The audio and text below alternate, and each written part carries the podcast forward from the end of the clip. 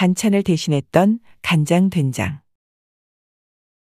인천에서 처음으로 일본식 간장 된장을 양조해서 판매한 사람은 1890년 이화에이다.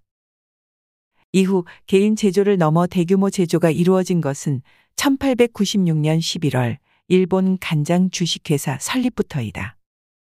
특히 노다 간장 주식회사 조선지점 공장이 생산하는 제품 다카스기 장유 양조장 제품은 그 품질이 높고 맛 또한 일본 최고품보다 나았기에 일본에 448석, 중국과 만주 방면에 120석을 수출하였다.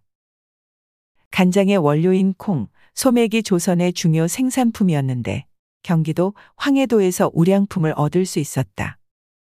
중국산 소금 및 제제염, 천일염 등은 구하기 쉽고 가격 또한 저렴해서 인천이 간장 제조업으로 최적지였다. 예컨대 경성에서 제조한 간장이 5엔일 경우 인천에서 제조한 간장은 이보다 항상 20에서 30전 이상을 더 받을 수 있었다고 한다. 된장의 경우도 마찬가지이다.